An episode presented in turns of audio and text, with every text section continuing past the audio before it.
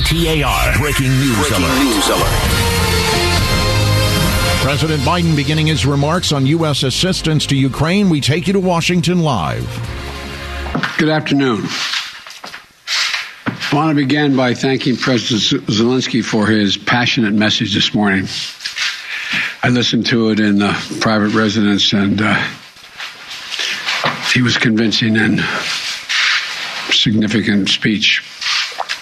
He speaks for a people who have shown remarkable courage and strength in the face of brutal aggression. Courage and strength that's inspired not only Ukrainians, but the entire world. Putin is inflicting appalling devastation and horror on Ukraine, bombing apartment buildings, maternity wards, hospitals. I mean, it's god-awful. I was speaking about this with our commander behind me here, General Milley. I mean, it just is amazing. Yesterday, we saw reports that Russian forces were holding hundreds of doctors and patients hostage in the largest hospital in Mariupol. These are atrocities. They're an outrage to the world.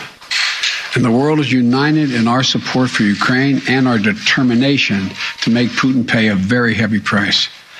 America is leading this effort, together with our allies and partners, providing enormous levels of security and humanitarian assistance that we're adding to today, and we're going to continue to do more in the days and weeks ahead. We're crippling Putin's economy with punishing sanctions.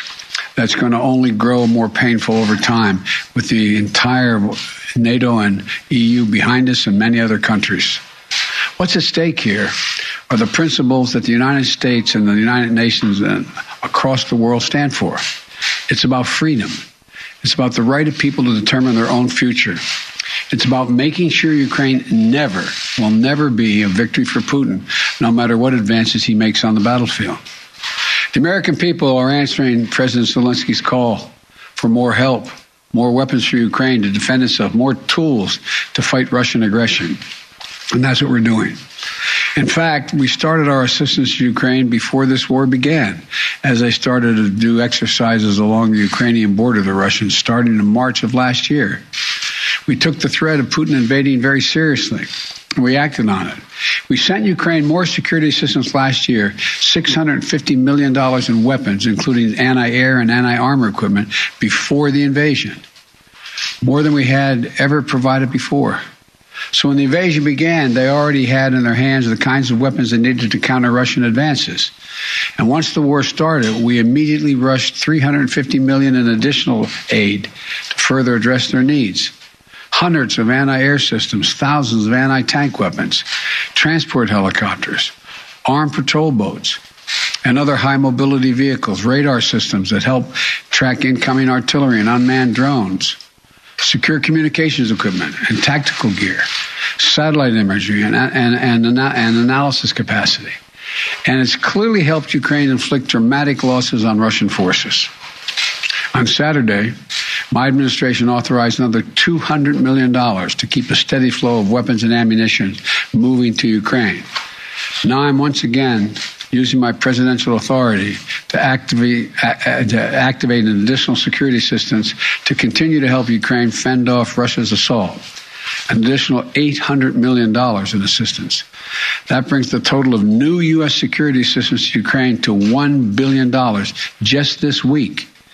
These are direct transfers of equipment from our Department of Defense to the Ukrainian military to help them as they fight against this invasion. And I thank the Congress for appropriating these funds. This new package on its own is going to provide unprecedented assistance to Ukraine.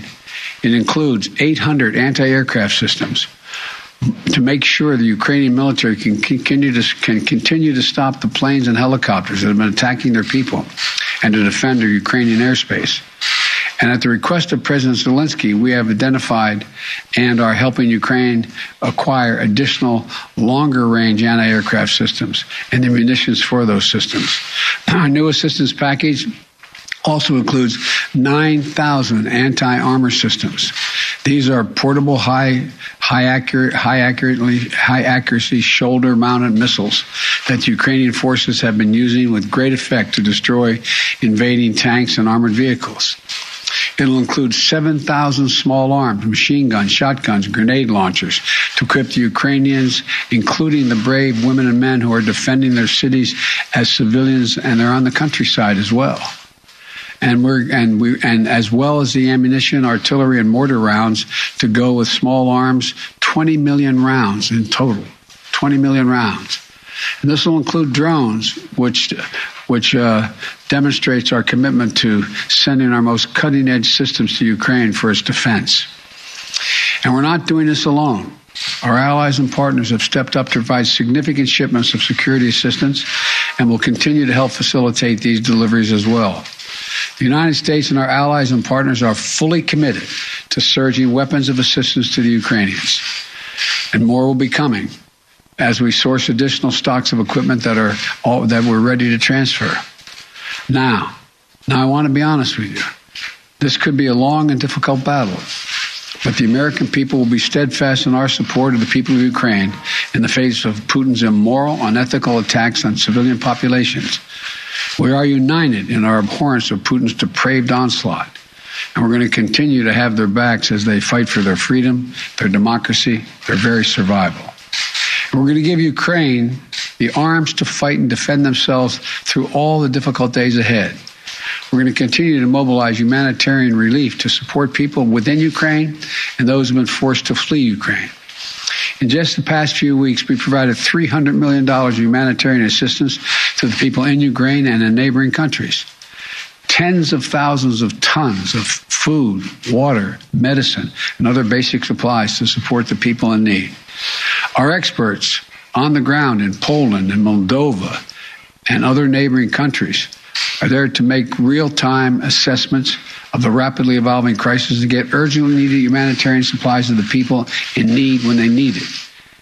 And we will support Ukraine's economy with direct financial assistance as well.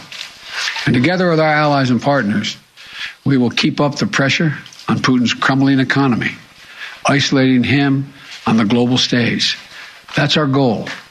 Make Putin pay the price, weaken his position, while strengthening the hand of the Ukrainians on the battlefield and at the negotiating table. Together with our allies and partners, we're going to stay the course, and we'll do everything we can to push for and end this tragic, unnecessary war. This is a struggle that pits the appetites of an autocrat against humankind's desire to be free. And let there be no doubt, no uncertainty, no question. America stands with the forces of freedom.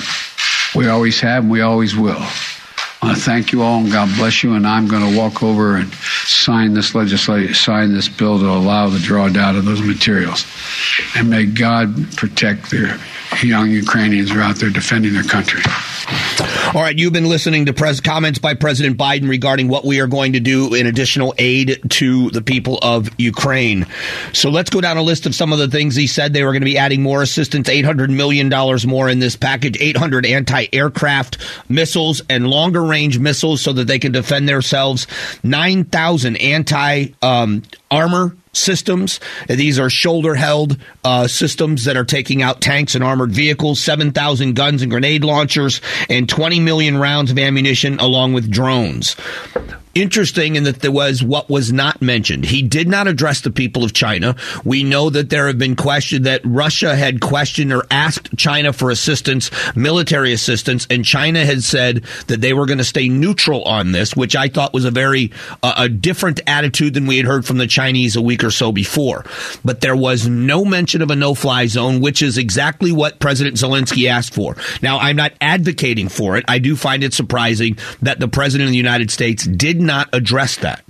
It didn't even mention the no-fly zone and didn't mention the possibility of giving jets to the Ukrainian people. On the show, on the morning show on Arizona's Morning News, Senator Mark Kelly was talking about the proposition of a no-fly zone, and there is a dramatic difference between a no-fly zone and providing airplanes, providing jets. And there was a deal that the Polish government had proposed that they would give 29 MiG fighters to the Ukrainian pilots, and then they would ask that the United States send F-16s and replace those jets to the Polish government with U.S.-made jets. And the Pentagon said no to that. They said they discussed it with the allies and decided against it. We have gotten into this when you're talking about these kinds of anti-armor systems, anti-aircraft systems, when you are talking about what we have done to arm them, as the president said, and allow those people to defend themselves. We have already given them those weapons. I don't know the difference in giving jets, but we did not hear anything about that from the president, which was a bit surprising because this morning at the end of President Zelensky's time, he played a video for the American Congress and then pled with them for a no-fly zone. It was not addressed by this president. Now, they've addressed it in the past, but there was no mention of it today in this morning's comments, which I just happened to find interesting. He did talk about the war crimes. He did call Putin a war criminal. He said that these are atrocities, that they are holding patients and people in a hospital hostage, and called these atrocities and war crimes. So we're going to have more on this as the morning goes on. We'll let you hear if you're just jumping in. The president of the United States was speaking about what we are going to do additionally for the people of Ukraine and what we are sending and what we are spending in humanitarian aid, and just kind of an update. More as the morning goes on. We'll let you hear some of the comments from him coming up here in just a couple of moments. KTAR News on 92.3 FM and the KTAR News app. Now, continuing coverage of the Russian invasion of Ukraine. Hey, thanks for being here. I want to say a big thank you to Glory Kaufman of Fountain Hills, Arizona. She won the $100 as part of our 100 Days of Giving leading up to the 100th anniversary of KTAR. We are so thankful that you've allowed us to be a part of this community for almost 100 years, which is rapidly approaching. We are giving away $100 every single day to a listener, and that listener gets to choose a charity of their choice, and we'll give $100 to that charity as well. Her charity was Helping Hands, Arizona Helping Hands, which was the charity of her choice. If you want to win that $100 and then have us give $100 in your name, just text the number 100 to 411-923. That's 100 to 411-923. President of the United States just spoke a few moments ago about what we were going to do. I found what he didn't say as interesting as what he did say about what we are doing to aid the people of Ukraine. Earlier this morning, the president of Ukraine, Zelensky, spoke to the U.S. Congress, as he did to the Canadian Parliament the day before, in pleading with us for a no-fly zone, which I am not advocating for, but that was the thrust of the speech, explaining to the American people, remember what happened when your skies were dark because of Pearl Harbor, when planes attacked your country, on 9/11, when planes attacked your country. That's what's happening to us. We need a no-fly zone, was the plea from Zelensky. There was no mention of that, about a no-fly zone or giving planes to the Ukrainian pilots. None of that was mentioned in the president's speech. Here's what he did say. These are a couple of things, and the additional $800 million in aid that we will be giving them in military aid, here's some of what's in it. This new package on its own is going to provide unprecedented assistance to Ukraine. It includes 800 anti-aircraft systems to make sure the Ukrainian military can continue to stop the planes and helicopters that have been attacking their people and to defend their Ukrainian airspace. And at the request of President Zelensky, we have identified and are helping Ukraine acquire additional longer-range anti-aircraft systems and the munitions for those systems.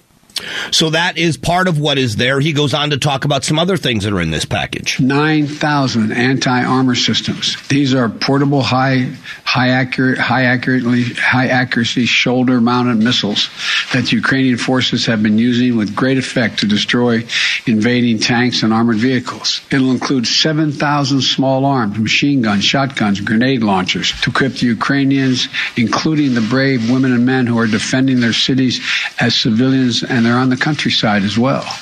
So what are we to infer by the president not addressing the giving of planes to Ukrainian pilots? Senator Mark Kelly was on and was on this morning with Arizona's Morning News. And he was talking about the issue of giving airplanes over and some of the issues maybe with the Ukrainian fighting force. The Ukrainian military have 30 MiG-29s right now. If this was the U.S. military in this kind of scenario, you would expect maybe a little bit more than half of those airplanes to be functional, to be fully mission capable. So the big question is, why are they only flying 1 to 5 sorties when they have probably about 15 airplanes available? You would be flying those airplanes multiple times a day. I would expect they would fly 30 to 45 sorties a day, but they're flying less than five. So maybe they don't have the spare parts. Maybe they don't have the maintainers. Maybe they don't have the weapons to put on the airplanes.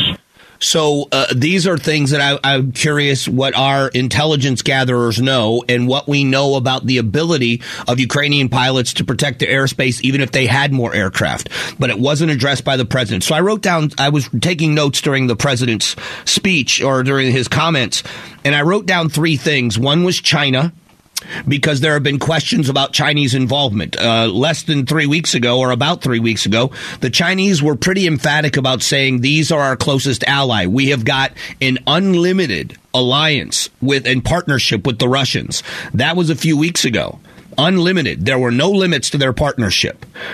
And then the Russians came and asked them for military aid, which surprised a lot of people. The Chinese military is the second largest on the planet. The Russian army, the Russian military, is the third largest military on the planet. We're number one.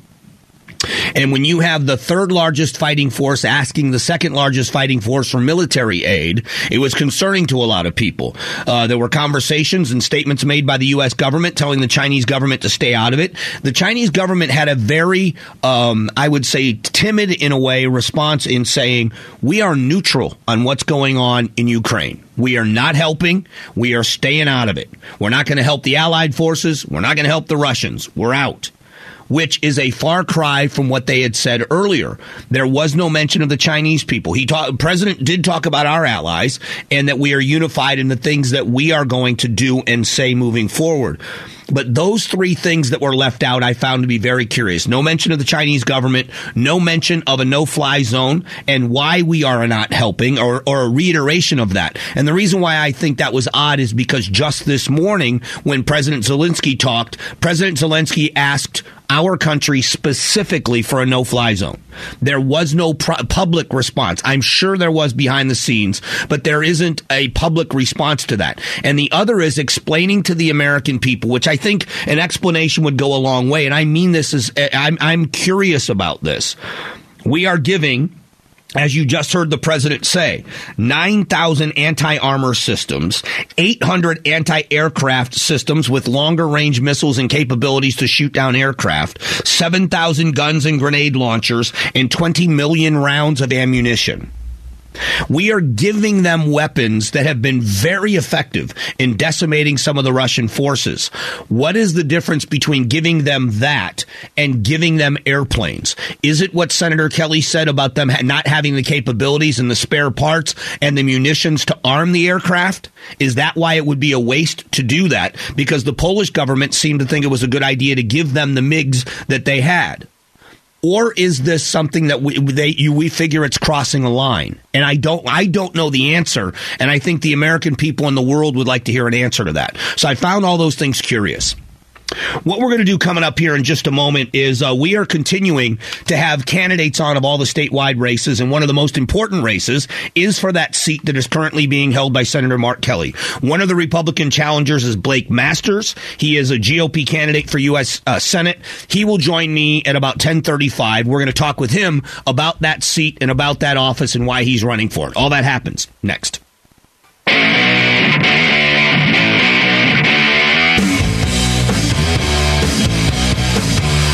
Strong values and strong opinions. The Mike Broomhead Show, KTAR News, 92.3 FM, and the KTAR News app. All right, we are continuing to make sure that we have informed voters. We're giving opportunity for candidates in the statewide races to give to talk with the audience and give them their perspective on why they are the best person for that job. One of those candidates is Blake Masters, and he is running for U.S. Senate. He joins us now. Blake, let me start with the obvious question. What is it that uniquely qualifies you over the other Republican candidates to win this nomination? Well, thank you. Yeah, you know, I really understand the unique and modern threats that we face. You know, you're going to hear a lot from the Republican candidates, my competitors, about the border crisis and inflation. And I'm talking about those things, too. Look, I'll be effective on those issues. We do have to close the border to illegal immigration.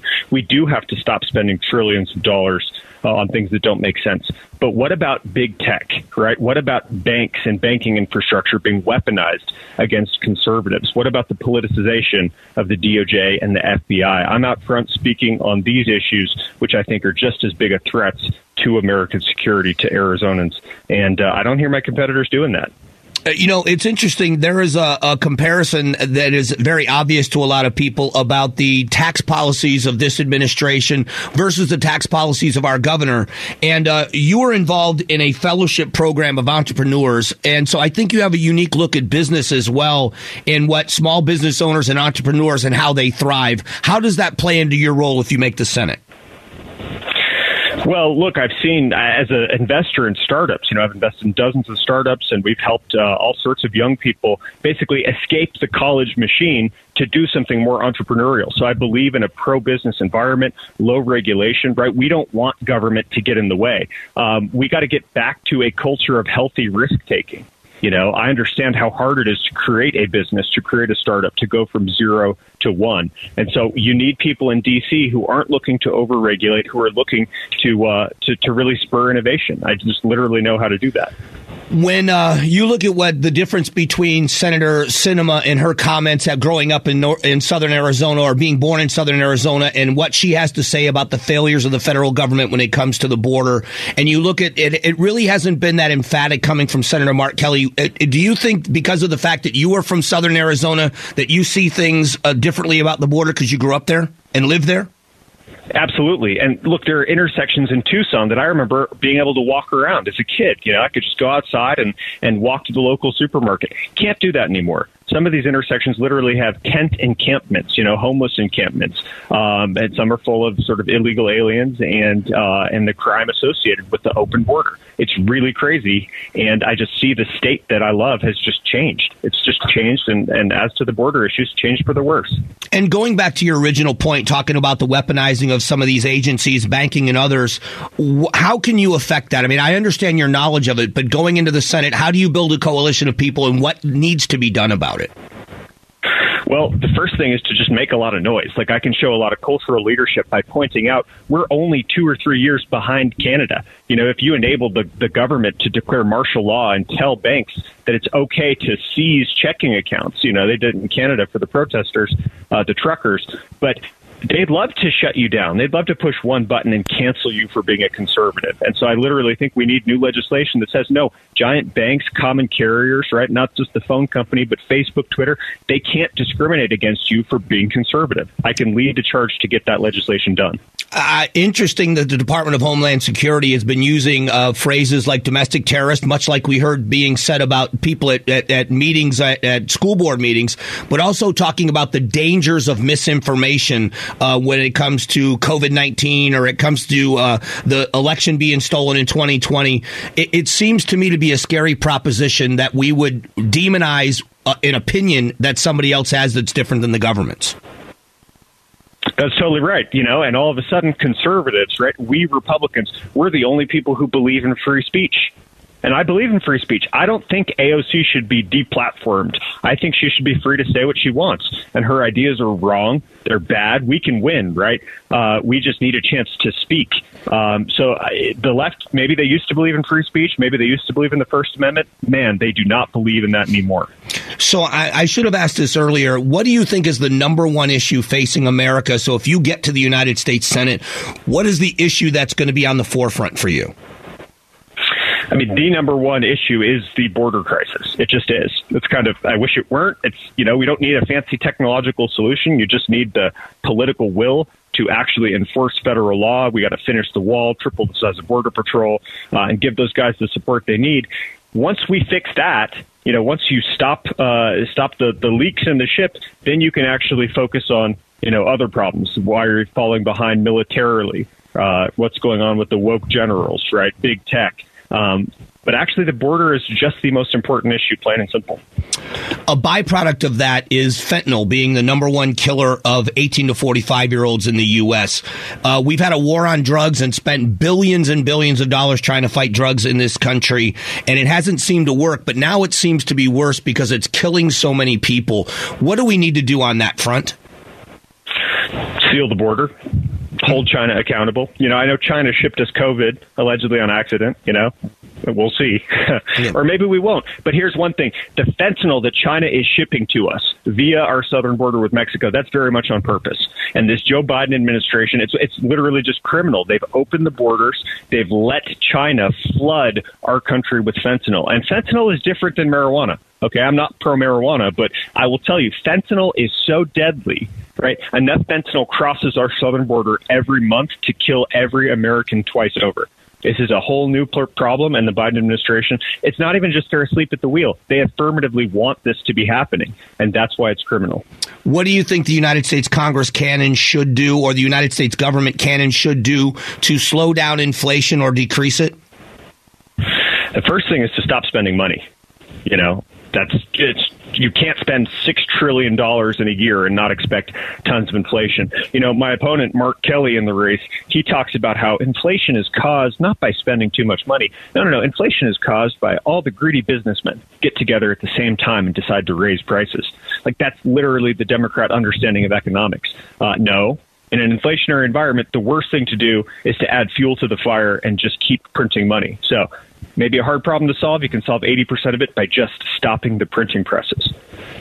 I know that a short interview like this doesn't tell the full story about your campaign, but when people want to learn more about you, if they want to learn about the campaign and where your stance is on all of the issues, how do they find you? Well, thank you. You can go to blakemasters.com or look me up on Twitter until they kick me off. I'm posting videos there almost every single day.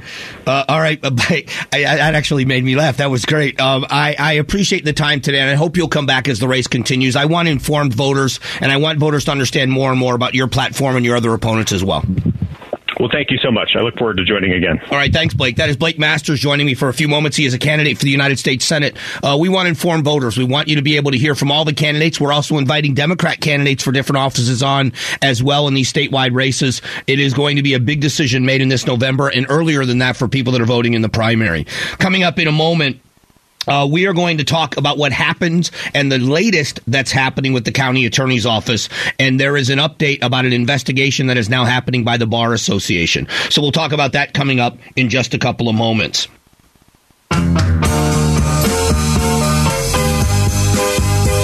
Strong values and strong opinions. The Mike Broomhead Show. KTAR News, 92.3 FM, and the KTAR News app. Hey, thanks for being here. We're going to talk more about the president's comments today. President Zelensky of Ukraine addressed the United States Congress this morning. We'll talk about what he asked for and what he said. And then our president spoke this morning less than an hour ago, or about an hour ago, and spoke about what we are going to do. And there's a new plan, more money being spent, $800 million. We're going to get to all that coming up in the final hour of the show. Want to go back to a topic we addressed earlier this morning and earlier this week. On Monday morning, we talked about this. It had come out that there were over 180 or about 180 cases in the Maricopa County Attorney's Office that were not filed in a timely manner, and the statute of limitations ran out, which means charges could not be filed. And it was the majority of those cases were the Maricopa County Sheriff's Office and DPS. And Sheriff Paul Penzone was on with Gatos and Chad. And I want you to hear his description about this. This is what the sheriff of Maricopa County had to say about his agency and how it affected them and how it affected crime victims. For a person who's been a victim of an assault or a theft or something of that nature, it's traumatic. When you think that you've been victimized and then you've been failed by the system, that's something that's difficult to understand. You know, you expect that law enforcement and the courts and prosecutors are going to be there to fight for justice as it's served in our nation. So in our cases, I think we had 30 or so that were dropped, and I know that it'll least, I want to say 18 or 19 involved victims. And then you look at the other ones where they're supposed to be victimless crimes. Again, my concern is a drunk driver who maybe we didn't get justice. How do we curb that behavior? What have we done to make sure that they don't repeat that behavior and potentially, you know, they're involved in an accident down the road because they're drunk driving, so they got away with it this time, and we didn't do something to try to intervene and hold them accountable. In our business, we have to look at the potential consequences and liability, and then we have to look in the mirror and say, did we do everything that we could to try to prevent that from happening?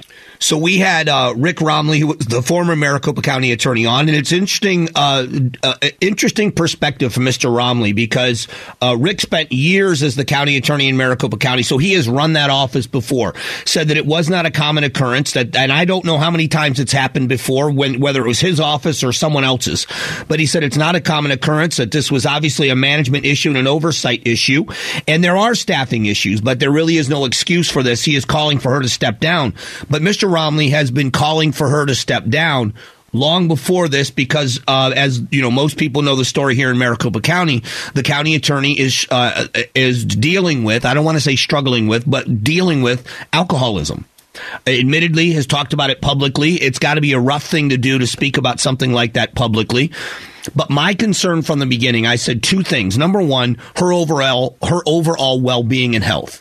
That anybody that's ever been around an addict or has dealt with addiction themselves knows that when you are an addict, especially at the beginning phases of your recovery, nothing can be more important. There is no relationship. There is no job. There is nothing that comes before your sobriety. That in order to tackle this issue, that must come first in your life.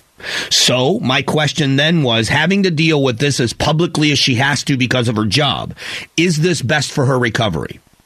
Is this best for her physical well-being? And I don't know the answer to that. Only she does. She has said over and over again that she is capable of doing the job, that she is going to continue to do the job. And then there was a letter written by people in her office, managers in her office, people that work directly for her. It was a letter sent to her and to the Bar Association saying, we do not have faith that you can do this job appropriately. That first and foremost, you must do the job appropriately. There were accusations that she was impaired at work.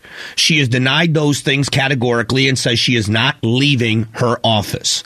So then the second part of this comes into play. Are you effectively running this office? Now, this has the reason why the alcoholism has to be brought in, because that came out first. It doesn't matter if the alcoholism caused this, if that is this is a product of that. What is happening here is people in Maricopa County are losing faith in the ability of that office to do its job. That is something that I believe is unacceptable. The people of Maricopa County need to be able to feel as if the county attorney's office is going to appropriately convict people or prosecute people when they commit crimes against other citizens in this county. And when they don't feel that that's being done, then you're doing the people of the county a disservice. You are the leader of that office, and ultimately, you are responsible. If it was another manager, then you should have been the one to discipline or get rid of other people. So the update is this. The State Bar Association is investigating these cases. They are going to take a look at how and why this happened, and I don't blame them. The other angle on this that I found frustrating is the law enforcement officials. Right now, we have been complaining, and accurately, and I think rightfully complaining, that law enforcement agencies across Maricopa County and across the state, but specifically here now, Maricopa County, are dramatically understaffed. So you are stretched to the limit to try to do your job, and doing your job entails you are going to investigate cases, make arrests, and get it to the county attorney's office for prosecution. Imagine being in the Phoenix Police Department, as overwhelmed as they are with taking detectives out of detective bureaus and putting them back in uniform and putting them on patrol, so you have less detectives to do the job. They're still doing it, to file cases with the Maricopa County Attorney's Office, only to have some of those cases tossed because they didn't file the charges in a timely manner. It has got to be demoralizing to morale. It's got to lower morale in the agencies, because if you don't have the relationship between those two offices is closer than you would think, that prosecutors and detectives work hand in hand on cases. Allocation of evidence and due process and making sure you're dotting the I's and crossing the T's, and how you investigate and how you arrest and how you interrogate, documenting evidence that's been gotten at crime scenes, and making sure that the prosecutors have everything they need to convict people of the crimes they've committed. When that relationship is fractured or damaged, it is it is a disservice to the people of Maricopa County. So I don't know the answer to whether or not she should step down, but this is not good, and she needs to speak out. I believe that she should be speaking on this and not hiding and not just releasing statements. What we're going to do right after 11 o'clock is jump back on what happened in Ukraine and what our president had to say today to the Ukrainian people and the rest of the world. Next.